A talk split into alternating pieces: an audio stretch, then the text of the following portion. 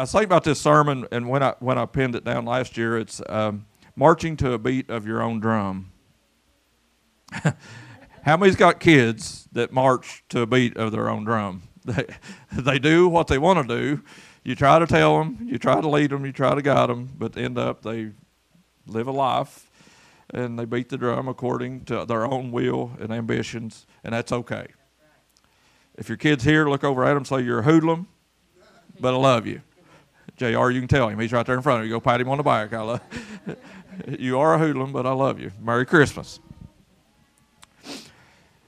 And as I was thinking about that, you know, that sometimes kids um, march to the beat of their own drum. They uh, walk their own steps. And uh, there's some kids going to be in here in a minute when they come in to sing their songs and stuff. It's going to be, uh, you're going to see it uh, front and center. It's going to be pretty obvious that uh, they do what they want to do. And I love those videos, all those uh, things out there on the internet, you know, the little kids in Christmas plays, and some of them, the little boys, getting jiggy with it, the little girls dancing and doing their own thing, and everybody else is supposed to be, no, I'm not playing like that. That's the way they're thinking. And uh, the Bible's full of stories about that kind of stuff, but um, Christmas is a season where that your kids uh, get to experience, and uh, it's just a beautiful thing for families to get together, and that's what's important. Jesus come that we could live life and life more abundantly. And that abundant life is family, and uh, honoring those um, that we've lost throughout the journey of life. And part of life is passing. Part of life is the passing away. And these bodies don't last forever. And somebody can attest to it breaking down. How many feels like your body's breaking down? It's uh, kind of like a house. It wears out over time. Sometimes the corner will sink, and you got to go out there and jack them up and all that and get it ready and squared back up. That's kind of like our bodies are a temple, the scripture says. And sometimes these temples, they just wear out. And it's sad, but it's a part of life. And the main way I know to do it, to deal with that grief and to overcome that grief, is do something in honor of them, kind of like the Rayland Project, and find something to bring honor and glory to the people's name that you're grieving that is passed on. And I I miss my grandparents dearly. I, I love them, and, and um, all of them's gone. I don't have any grandparents anymore, and, and I miss them, and I'm sure there's many people in this room that you're the same way, that you've got people that uh, has crossed the chilly Jordan, and, and uh, you're, you're in this season of grief, but let's do something to honor them, to bring glory to God's name by doing something good for others. Christmas should be about others. Kids don't understand that. I'm sure your kids don't understand that. Uh, they want what they want, and uh, that's the way it is. And they give you a big list of uh, items they need and uh, all that. But I want to read this one story um, from Scripture, and it's a story that uh, about this little kid. And if this creases. Christmas season that we're doing something here, and, and I want it to be about the kids. Um,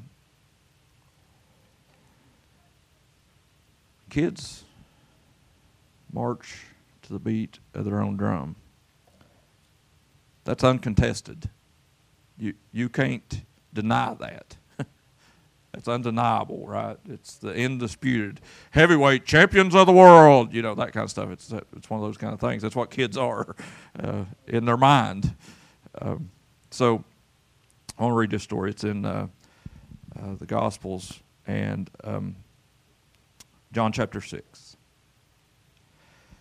Sometime after this, Jesus crossed to the far shore of the Sea of Galilee, that is the Sea of Tiberias, and a great crowd of people followed him, because they saw the signs he had performed by healing the sick.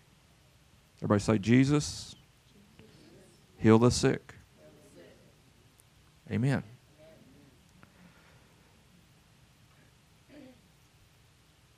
James goes on to say later that if anyone is sick and afflicted among you, let him call for the elders of the church and let them anoint them with oil and let them pray the prayer of faith, and it will save the sick. I believe that our God is a healer. And Jesus is still in the healing business. Verse three, then Jesus went up on a mountainside and sat down with his disciples. And the Jewish Passover festival was near. When Jesus looked up and saw the crowd coming toward him, he said to Philip, where shall we buy bread for these people to eat? He asked this only to test him, for he already had in mind what he was going to do. Jesus had a good ideal, but he didn't just want to live life and not involve others. And Jesus said to Peter, where are we going to buy bread for all these people? A great crowd of people. Don't you love it when Jesus challenges you and he's already got the answer? Don't you love it when you feel the pressures of ministry? Those in leadership that uh, here at the church, ministry is hard. Ministry is tough. Uh, leading a delegation of people that march to the beat of their own drum because we're all just great big kids. Amen. But Jesus asked Philip, where are we going to buy bread for these people? But the thing is, they're out here on this mountainside, and there's not grocery stores. They'd left the city, they'd crossed the sea, and they got over here on the other side, and people was there. He was talking to them and blessing them. Then the next thing you know, they got hungry. There's people hungry out there. And Jesus said this only to test him, for he already had in mind what he was going to do. You know, to be Christian is to be Christ-like.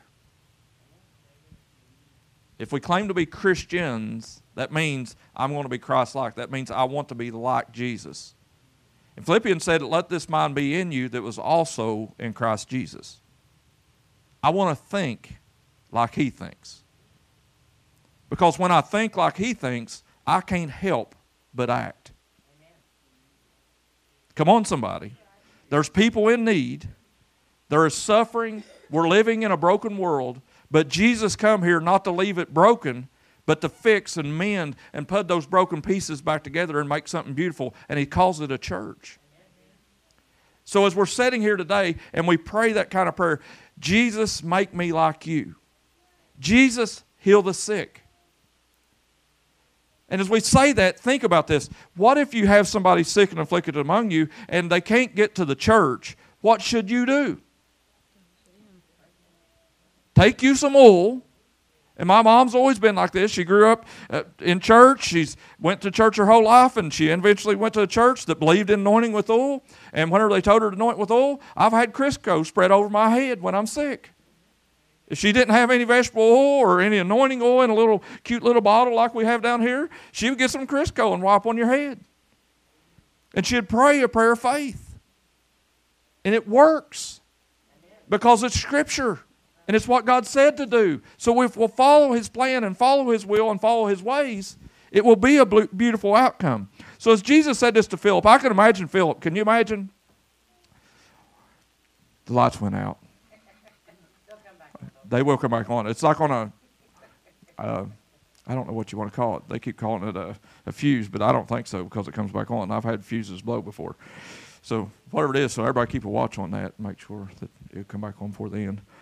Hopefully for the picture time for the kids. But Jesus is pressuring Philip. How many disciples were there? Twelve, right? Apostles. One time it says he sent out seventy.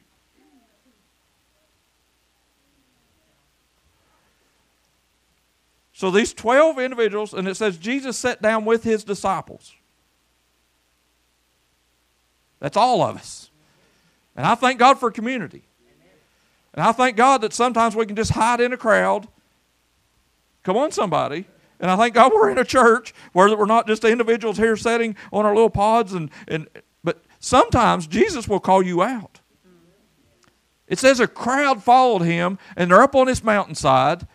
And Jesus looks over at Philip and says, Phil, and he already had something in mind. He already had what he was going to do. But he said, Philip, where are we going to buy any bread? It's a sign. And Philip don't have the answer. Have you ever been there where you feel like you don't have the answer? But Jesus has already got something in mind. He's just testing you. He won't give you anything that you cannot bear. He will not put any weight on your shoulder, and he will not assign you to any task that you cannot accomplish it, because you do it through him. Amen. How many believe it's Jesus can? He can do the impossible. We serve a God that can do anything but fail. And he asked this only to test him. Philip answered and said, "It would take more than a half year's wages to buy enough bread for each one just to have a bite." Jesus, what, what, do you, what do you mean? A, a great crowd had followed them, and Jesus is worried about, I need to feed them. But he asked Philip, where are we going to get it at? Philip said, it would take a half a year's wages. Has anybody got a half a year's wages set up and saved? And you spent it all on trees. I spent mine on trees last night, but yeah, yeah. Beautiful part was I didn't have my checkbook with me, but Leslie did. Oh, that was awesome. Spend somebody else's money. Yeah, yeah. Next time you go to the auction, start doing that. Just lift your neighbor's hand up. Yeah. It's pretty fun. Half year's wages is enough just to buy one bite for everybody here. It's a big crowd, right? There's a lot of people. Verse eight, another of his disciples, Andrew, Simon Peter's brother, spoke up. Here's a boy with five small barley loaves and two small fish. But how far will they go amongst so many?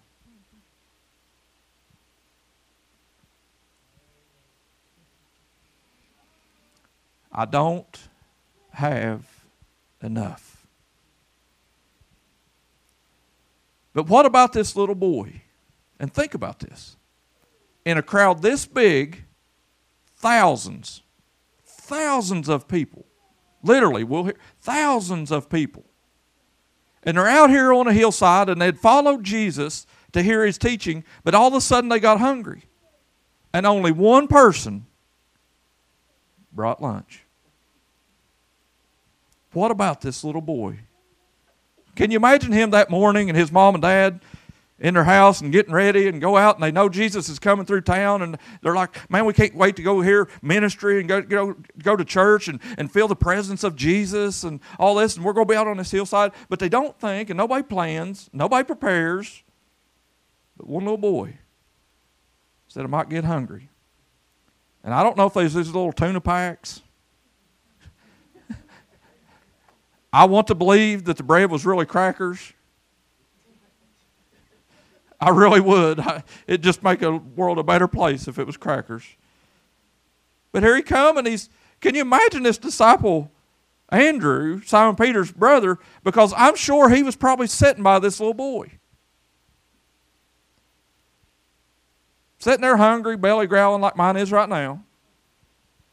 And this little boy's got bread and fish. Maybe stopped by Captain D's. I don't know. Two-piece fish meal. Here we go. This boy, marching to the beat of his own drum, brought his own snacks. Everybody else didn't have anything. So what does the little boy do? He offers his. I don't have enough. It don't seem like this can cure our problem, but I'll give what I have to make do in this season.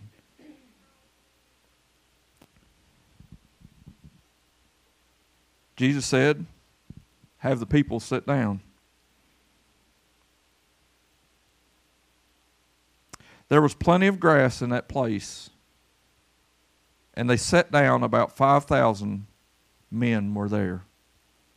So on that day they would count by the head of the household. And when they would count a crowd, so five thousand, and on average, let's say they had two kids each, so a, a husband and a wife and a couple kids, let's just average it out, twenty thousand people sitting on a hillside. and you got a two-piece fish dinner. And it seems like not enough.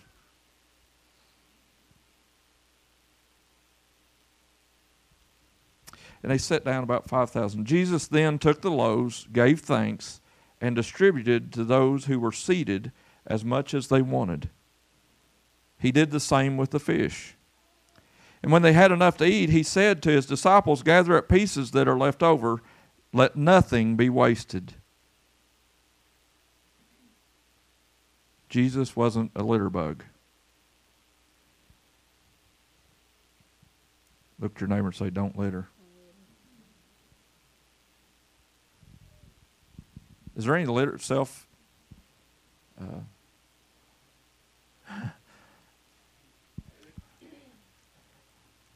anybody in here ever litter?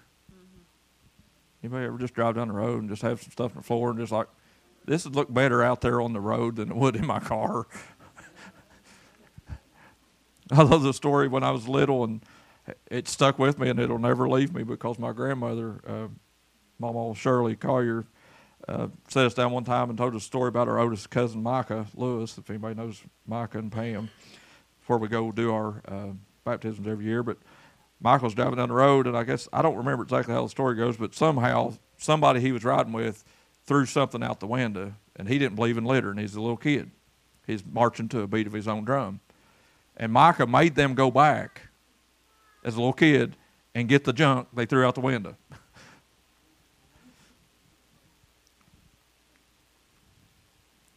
I don't like litter bugs. I don't like Jesus does either. He had them because he didn't want anything to be wasted. He didn't want to leave anything laying around. That's not very Christmassy, right? Litter, littering is not Christian. Come on, somebody. So I hope and pray that the next time that you're driving down the road, or whoever's the litter bug's in here, the self-awareness uh, people that's saying, you know, enough about it. And I hope the next time you're driving down the road and you look over and you see that uh, McDonald's bag or whatever, and you think, eh, weather, will, it'll rot anyway. And you take and you get ready to throw it out the window. I hope it smacks the window and comes right back on you. Or I hope Jesus says, don't do that. My sheep will know my voice, and they will not follow another. So they gathered them and filled twelve baskets with the pieces of five barley loaves left over by those who had not eaten. Twelve baskets. I don't know how big a basket was, but they went around in this crowd of twenty thousand people. And have you ever been in an event where there's twenty thousand people? twenty thousand people is a lot of people. I went to a youth convention a few years ago um, out in Kansas City, and there was twenty thousand teenagers registered there, not counting adults. It was in this big arena, and I, they was it was awesome. I just had a really great time while I was there. All I'm playing music, doing different stuff, and it was just an awesome time. twenty thousand people is a lot of people. But they picked up twelve basketfuls, and I'm sure those disciples that Jesus put out there, why did they bring a basket?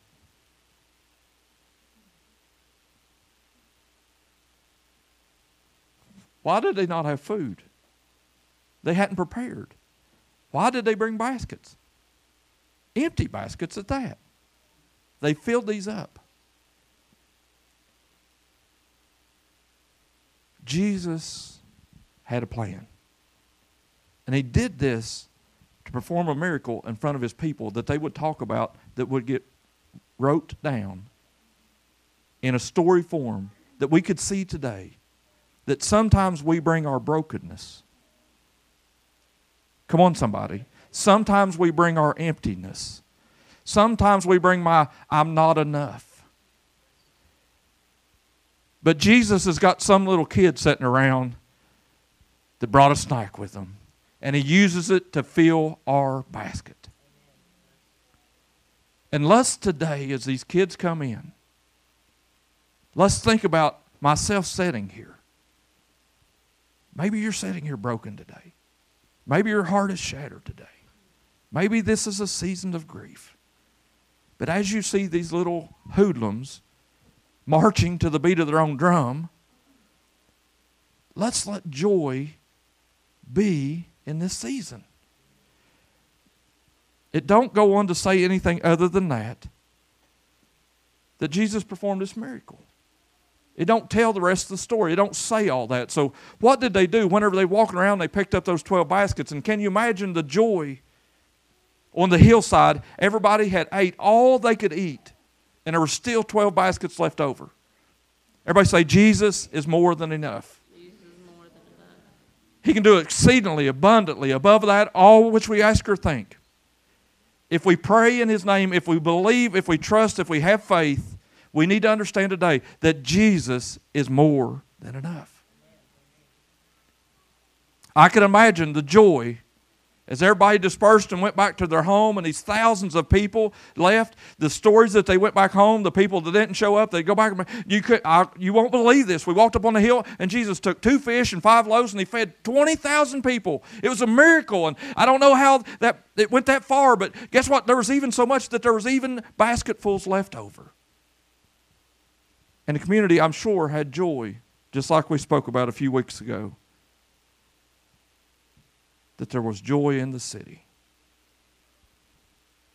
of Ephesus. There was joy in a city. In Corinth, where Christ was preached, there was joy in the city. Let there be joy in the city in which you live, whether it's Black Oak, Vanceburg, Maysville, Florida. People watching you online from all over. I love it when I go out in the community and there's people that they've never attended one service here, but they tell me they watch online. And it's an awesome thing to get them here. They're quoting my sermons back to me, and it's an awesome thing. It's a beautiful opportunity for us to serve others, even that can't get here.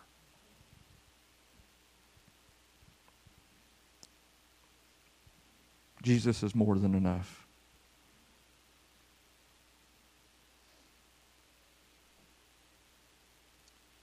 And here's what they said. The end of that verse.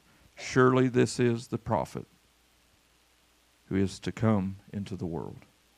Surely this is him. Won't you bow your head with me?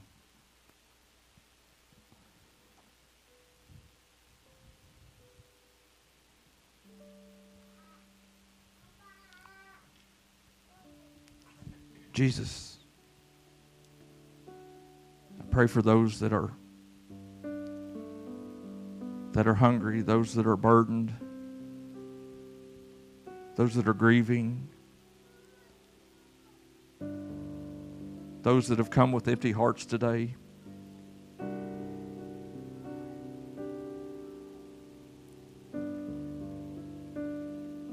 God, I pray today that you would let them leave this place with joy overflowing. And God, as our kids come in,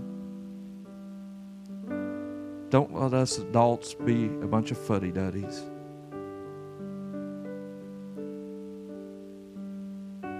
Lord, we thank you for the children that you've given the Bridge Church and that you've given these families. And God, I pray today as they march to the beat of their own drum, these kids, that you would continue to bless them, to be prepared for situations just like this young man in this story. And God, that you would prepare them to be your blessing to the community. God, I pray that these kids would rise up and call their parents blessed, just as your word says. And Lord, we know that we're just your little children. And I pray this season that you would bless us as a church to be a blessing to our community. God, for those hurting, I pray that you would heal them. For those that are sick that can't make it today, I pray that your anointing would go in their home right where they're at. Lord, as they're watching online right now, Lord, I pray in faith, believing, God, that you will heal the sick. We trust you, God.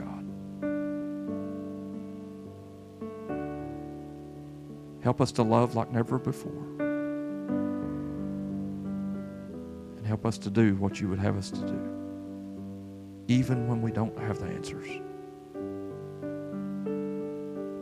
even when we're not prepared. Bless us as we do your work. In Jesus' name. Everybody says amen.